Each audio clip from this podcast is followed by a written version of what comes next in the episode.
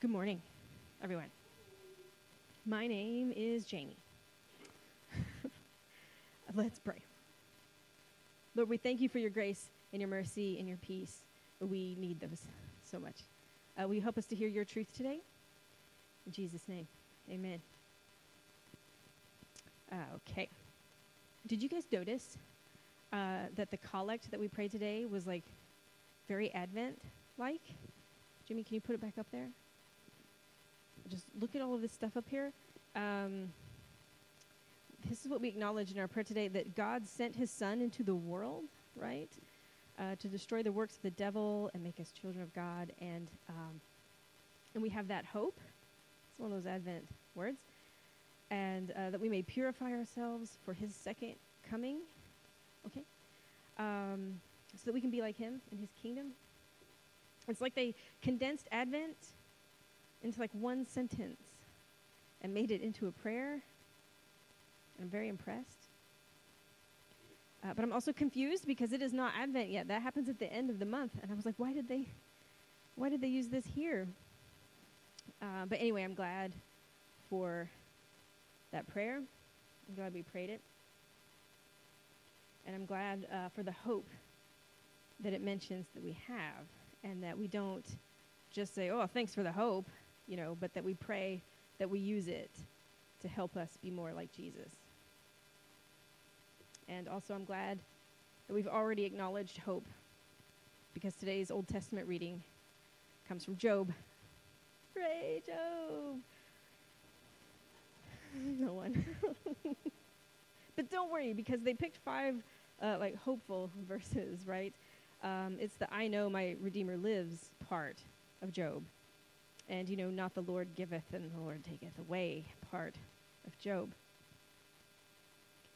But you guys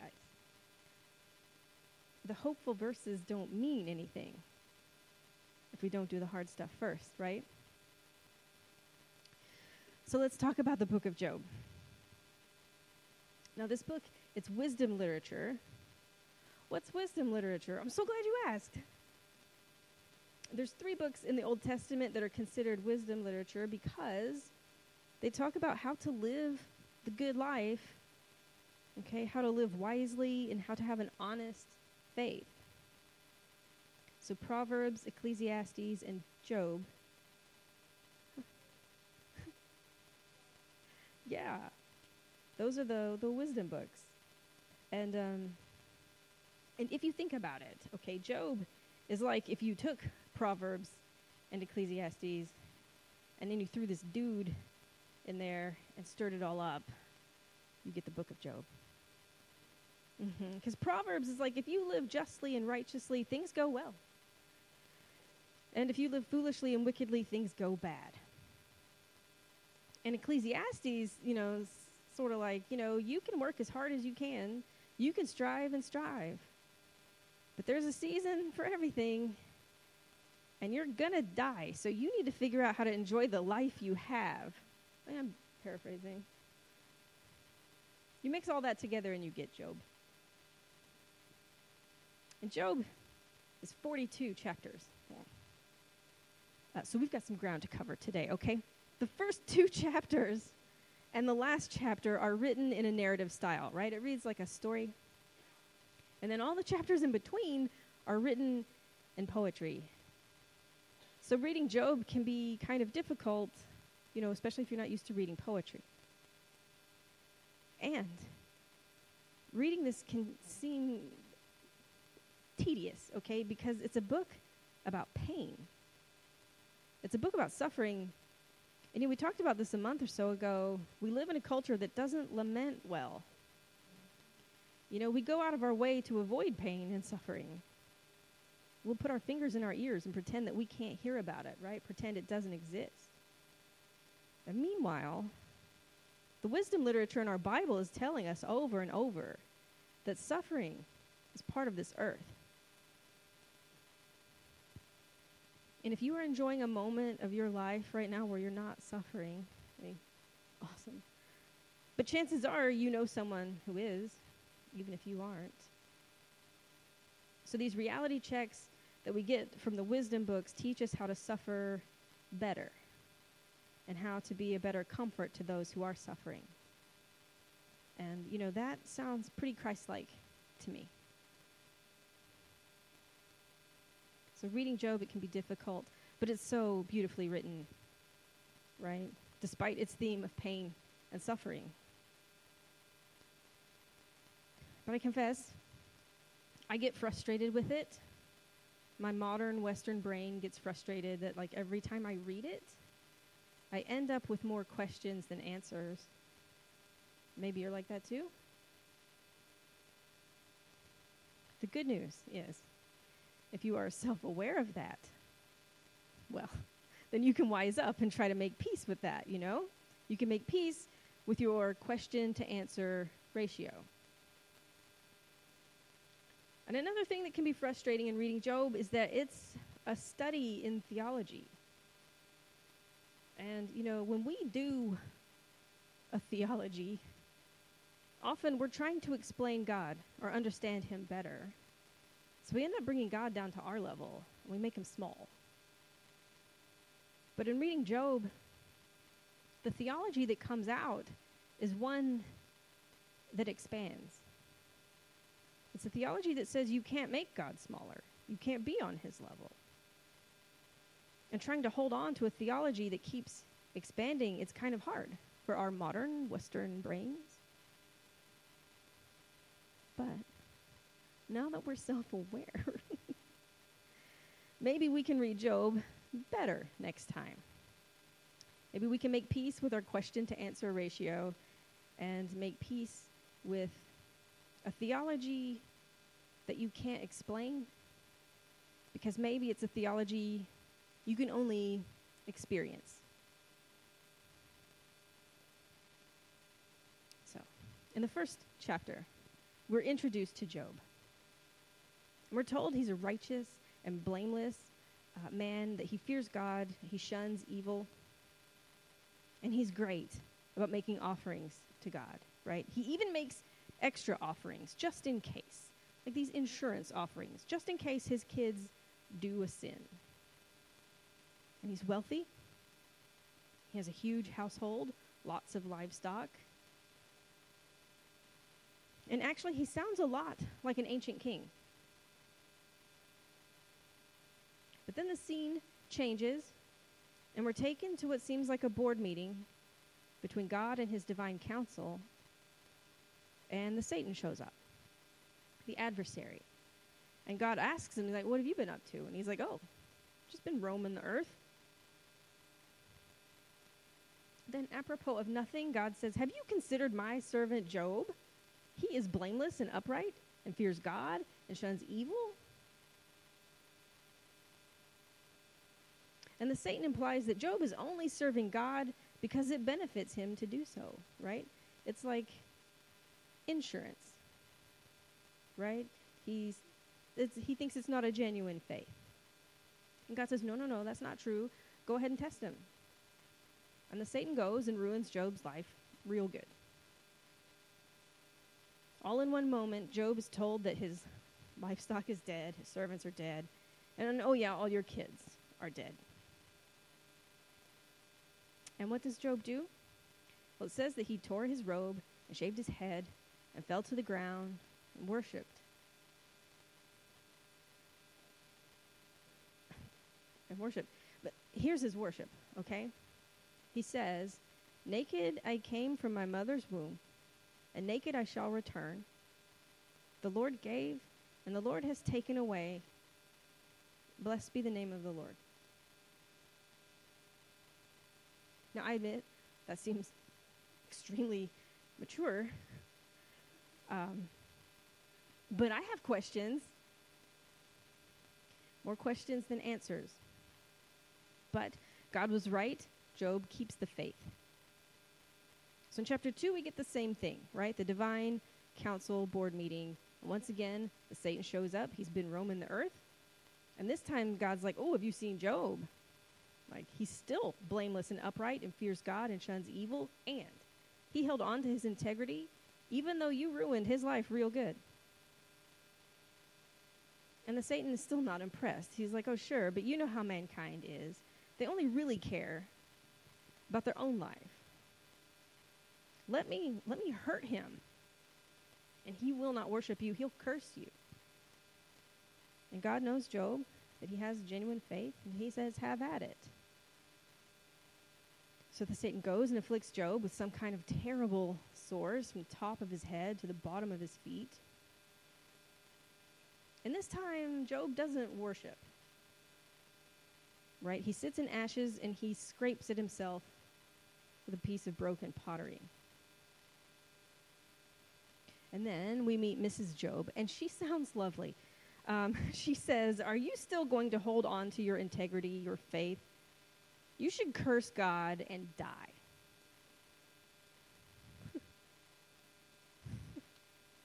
Now, here's the thing she too has just lost her good life, all her kids. And now her husband is like a human shingles virus. Right? And to be fair, God never said that Mrs. Job was righteous and blameless and feared God and shunned evil.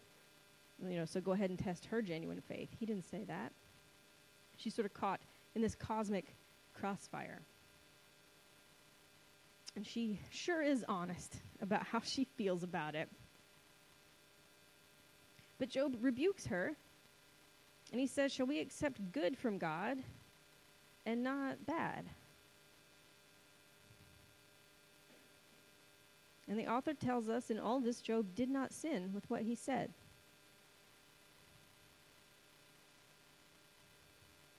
I have questions. At the end of this chapter 2, I'm left with a pocket full of questions, and 100% of them start with the word why. And I used to have this uncomfortable half thought of like, what if God did that to me? What if he threw me under the bus to prove a point? But this time when I read the chapter, I was like, oh, this is no problem. I am not righteous and blameless. right. If this Satan showed up at the next board meeting and asked, like, oh, may I consider your servant Jamie? God would be like, no, no. Do not. She is her own worst adversary. Like, your services are not needed.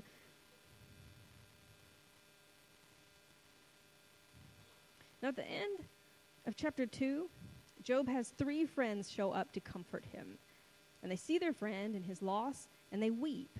And they too tear their robes and put dust on their heads, and they sit with him on the ground for seven days in silence because they saw that his suffering was very great.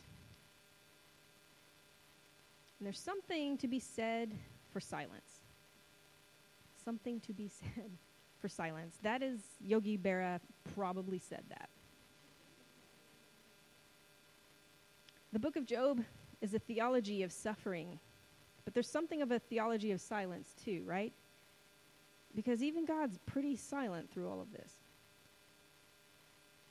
If we learn nothing else from Job this time through it, we should at least learn maybe how to be silent or more silent. Job and friends stay silent for seven days. He has stopped reacting to this situation, okay? His knee jerk reaction of, like, oh, well, God giveth and taketh away. Like, oh, you got to take the good with the bad. And these statements, they might be true, they might be wisdom, but they aren't the only things that Job is feeling or pondering right? He has genuine faith, but he's not a robot that's just regurgitating platitudes. What's happening during the silence is Job, he's not on automatic pilot anymore.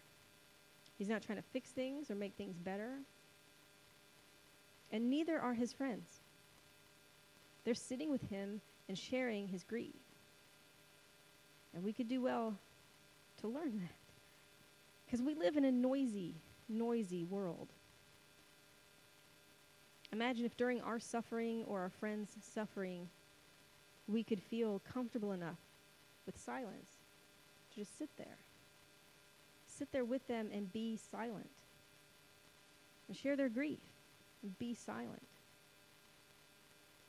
And since we are in the South, feed them and be silent. One of my favorite um, Bible scholars and uh, preachers, her name's Ellen Davis. And she says this about silence Silence is the friend who challenges us to be healed when we wish simply to be soothed. Right? How often do we reach for the thing that only soothes? Right? How often do we fill the silence with cheap platitudes and then like tack God's name onto it while we're doing it? The one I hate the most, since we're being honest here, is uh, when God closes a door, he opens a window. Now, I've said it. Okay. I've said it. Um, I hate that. Because, first of all, you're assuming that God closed the door. Maybe you did. Maybe you closed that door. Maybe this is some kind of consequence you have to deal with. Don't blame God on that. And then, secondly, it implies that God doesn't know the difference between a door and a window. Yeah. Stop saying that. Stop saying that. So, if we're the friends, the comforters, we need to learn the discipline of silence because you know what happens in Job, right? When the friends start speaking, you know, they blow it. They're no longer sharing their friend's grief. Instead, they start accusing him, right? He must have done something, some kind of sin, for all of this badness to come in and ruin his life. They don't lament with their friend. Instead, they spout their theology at him. And it's a theology that sounds a lot like the book of Proverbs, right? That theology that says God is just. So if you live rightly, you will be blessed.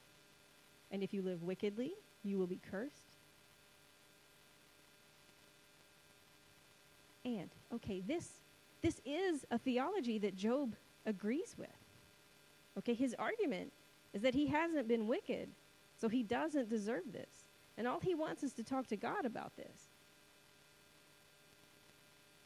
But his friends, they badger him, and they relentlessly defend God over lamenting with their friend. They should have stayed silent. Now, the seven days of silence changes Job. And you know, when you're suffering, how silence isn't easy, right? We crave a distraction, being alone with your thoughts oh, was a scary place. Staying silent while you're in pain, it takes you deeper inside yourself. And in Job's case, and hopefully in ours as we learn to suffer better, it gives Job time to gather his thoughts, like all of them. And he's figured out, like, this proverb version of God that he and his friends have well, this isn't this isn't working for him. You know, like he's he's detected a glitch in the matrix. And now Job can't remain silent about it. So in chapter 3, he starts his lament, and it's brutal. Okay, it's beautiful poetry, but it is brutal. And it makes his friends uncomfortable. And isn't it something that it was the silence they're sharing in his grief that leads him to being able to fully lament to God. But when that happens, the friends can't handle it. The middle section of this book is Job expressing his pain out loud, and his friends, right, his society and culture, they say, oh no, you can't do it that way. And they argue with him back and forth. And they blame him and they defend God. And Job won't give in right? He loudly and inconveniently holds God accountable. And it's offensive to his friends and his culture. It's offensive to those who think they know everything about God. It's offensive to those who treat God like he's a textbook that you can read and learn. The poetry of Job is beautiful and is really hard. And by voicing his pain out loud, and to God's ears, we, the reader, we witness a sufferer who keeps looking for God. So let's look at chapter 19, okay? It's right in the middle of the story. And one of his friends has just told Job to shut up and be sensible. These are two things you want to hear when you're lamenting, right? And uh, he spouts out some more proverb like theology at him. So then, 19, Job responds with, How long will you torment me and break me in pieces with words? These ten times you have cast reproach upon me. Are you not ashamed to wrong me? And even if it be true that I have erred, my error remains with myself. If indeed you magnify yourselves against me and make my disgrace an argument against me, know then that God has put me in the wrong and closed his net about me. Right? He tells his friends, You're not helping, you're hurting me. God is the one causing all of this. Verse 7 Behold, I cry out violence, but I am not answered. I call for help, but there's no justice. Right? The proverb theology isn't working this time. He, God, has walled up my way so that I cannot pass, and He has set darkness upon my paths. He has stripped me from my glory and taken the crown from my head. He breaks me down on every side, and I am gone. And my hope has he pulled up like a tree. He has kindled his wrath against me and counts me as his adversary. His troops come on together, and they have cast up their siege ramp against me and encamp around my tent. He accuses God of not answering his call for justice and instead actually attacking Job. This next part is just devastating. Because he's just said, you know, God has all these troops that are coming against him. And Job's about to tell you that he has no one. Verse 13 He, God, has put my brothers far from me, and those who knew me are wholly estranged from me. My relatives have failed me, my close friends have forgotten me. The guests in my house and my maidservants count me as a stranger. I have become a foreigner in their eyes. I call to my servant, but he gives me no answer. I must plead with him with my mouth for mercy. My breath is strange to my wife, and I am a stench to the children of my own mother. Even young children despise me. When I rise, they talk against me. All my intimate friends abhor me and those whom I loved have turned against me. My bones stick to my skin and to my flesh, and I have escaped by the skin of my teeth. Have mercy on me. Have mercy on me, O you, my friends, for the hand of God has touched me. Why do you, like God, pursue me? Why are you not satisfied with my flesh? What a lament. The dude just poured his guts out and begged for mercy.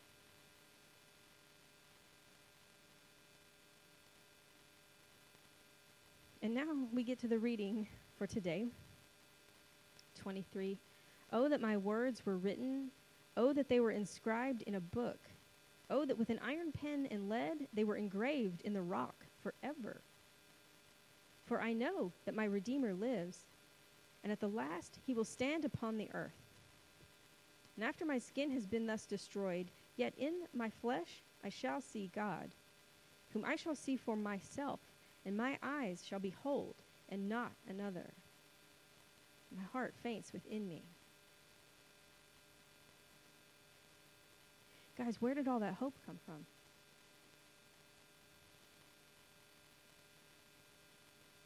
And then he ends his argument here with a warning to his friends. If you say, How will we pursue him? and the root of the matter is found in him, be afraid of the sword, for wrath brings the punishment of the sword, that you may know there is a judgment. All right, stop blaming me. What a lament. What grief that he pours out, right? And What hope?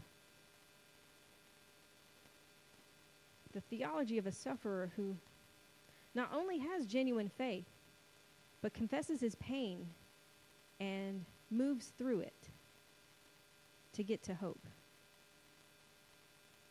Can we learn to do that? His friends can't do that. They don't have the theology of a sufferer yet, right? So they're still static. They're where they were at the beginning. And Job is moving through his pain loudly. And he's still a mess. Okay, nothing is fixed for him. He's still he's a human scab. And there's still 18 more chapters to go until he finally gets what he wants, you know, to see God. And even so, in that lament where he cries out for justice and mercy and doesn't yet receive either one, he somehow holds to hope. he says, If only I could write down these words, if only I could make them indelible forever, I know that my Redeemer, my Vindicator, lives. And at the last, he will stand upon the earth, and I will see God with my own eyes.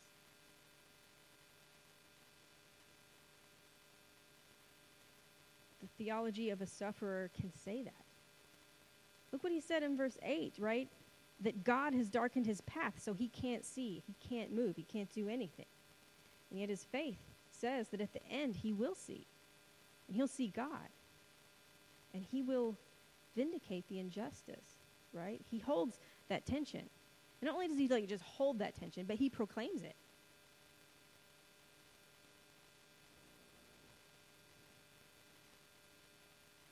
Job suffers for another 18 or so chapters, and then God shows up in a whirlwind, a God storm.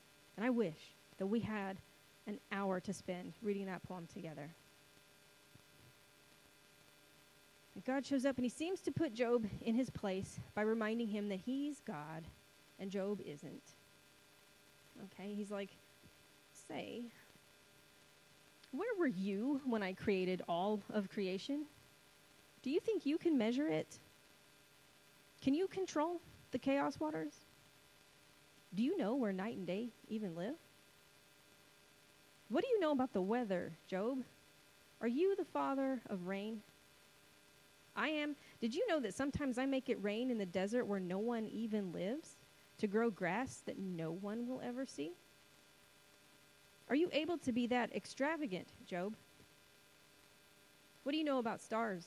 You only know about the ones you can see from your house. What do you know about animals? What do you know about justice? If you think you can be God, then come on and be God.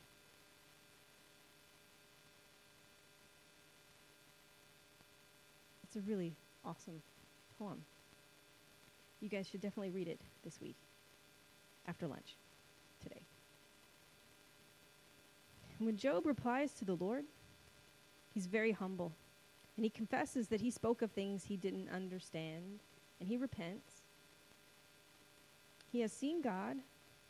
He's seen a God's eye view of creation, and now he understands that his human notions of what he and his friends think about God is just too small.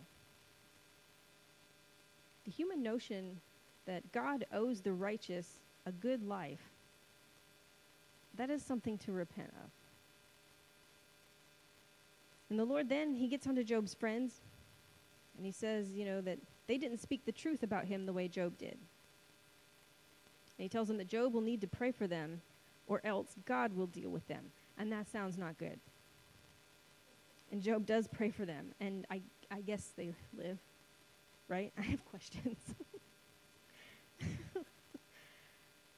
And I've never understood the epilogue of this story, okay? It always rang hollow to me because Job finally sees God. And God doesn't answer any of Job's actual questions. And then he's given this like consolation family at the end.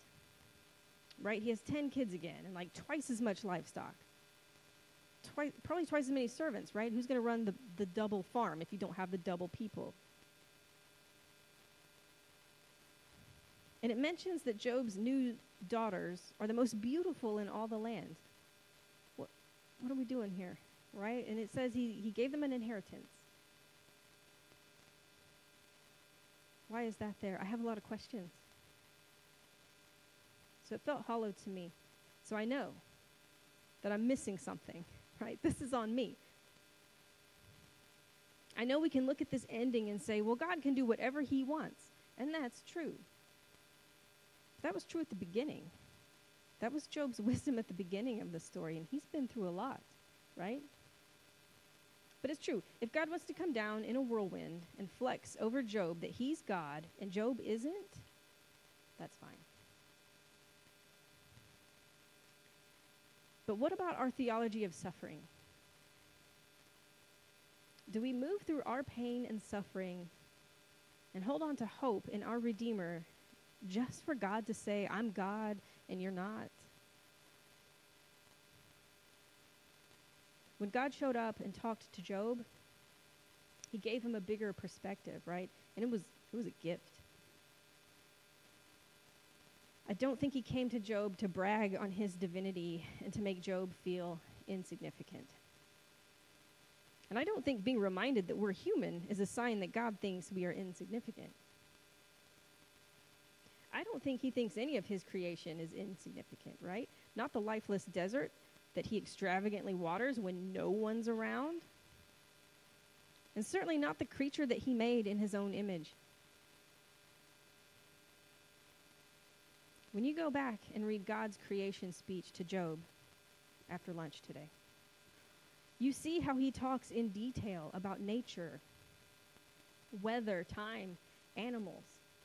Right? He goes on and on about different animals and their animal babies and their muscles and wings. He spends a lot of time talking about these two super dangerous monster animals, right? The behemoth and the leviathan. But do you know what he doesn't talk about? The humans he created. Now, he does mention them for a moment, but not in the same giddy kind of way that he talks about the weather.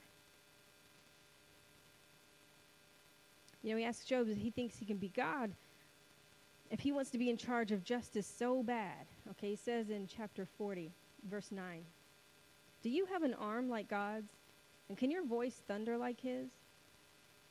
Then adorn yourself with glory and splendor, and clothe yourself in honor and majesty and unleash the fury of your wrath. Look at all who are proud and bring them low. Look at all who are proud and humble them. Crush the wicked where they stand. Bury them all in the dust together. Shroud their faces in the grave. Then I myself will admit to you that your own right hand can save you. the parts of creation that God shows off the weather, the sea, the stars, and time, and animals. It's awesome, and it's majestic and grand. And it kind of feels like busy work compared to that part. The creature he made in his own image, the ones that he calls to work this earth, the ones he calls to be his people, us. We're the ones who destroy this earth and each other. Do you suppose when Job encountered this part of God's speech that he felt God's suffering, God's grief over his creation that becomes too proud and thinks they're God and that destroys each other and the innocent? Do you think God's heart breaks every time he has to use his arm to crush the wicked where they stand? and bury them in dust together. You know, in Genesis chapter 6, it says that the Lord saw that mankind was wicked, that their hearts were only evil all the time, and that he regretted that he made us. And he was grieved in his heart. I cannot imagine how big God's suffering is. Every time we choose another God, every time we choose our way over His, every time we debase ourselves and become wicked and force his creator's hand against us, his creation. Do you think maybe it was this perspective of God's justice and grief that humbled Job and made him confess? Therefore, I have uttered what I did not understand.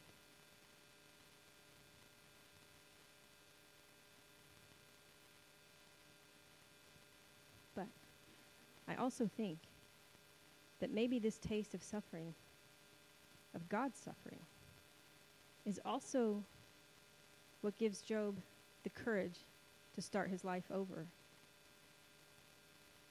God suffers because we break his heart over and over, and yet, look how he talks about his creation, right? Chapters 38 through 41, God clearly loves his creation, like all of it, like the secret parts, and the science parts, and the National Geographic parts. And it is a wild and dangerous creation. And God enjoys it. He walks the recesses of the deeps of the sea. And he knows the measurements of the whole thing. And he is bonkers for the weather. He loves rain and ice and wind, all of it. And he's extravagant with it, right? He wastes rain on the uninhabited parts just for the land's sake. And he has time for all of it, including time to come and talk to one guy and to share his suffering. So, do you think that Job saw a God that loses so much so often that he suffers more than we can comprehend, and yet he still keeps creation going? Right? He puts his heart on the line with every new birth. Do you think Job saw that? And that made him brave enough to start over brave enough to put his heart on the line to lose it all again someday? Do you suppose that that's why in this second family he stops making those like just in case offerings, those insurance offerings? And instead, he does something extravagant and unheard of. He leaves his daughters an inheritance. Who do you think he learned that from? I hope we learn that. Wisdom literature tells us that suffering is a part of life on this earth. So may we learn from Job the theology of a sufferer, a theology that doesn't shrink God into a textbook, but expands. And may it humble us and may we have peace that we don't understand the mystery of God. And may we have a theology that doesn't fill silence with cheap words. And also, may we learn how to confess out loud our pain, right? Pour it out with honest words to God, to lament, to cry out for justice and mercy and with hope, all at the same time. May our theology expect our Redeemer to show up for us, right? And to learn from his suffering, okay? How to be brave and how to start over knowing that we could lose it all again. Amen. Amen. We're going to continue to worship with uh, communion, and um, Karen's going to lead us through a litany that she has written. And then after communion, we will be doing ministry time over on the carpet.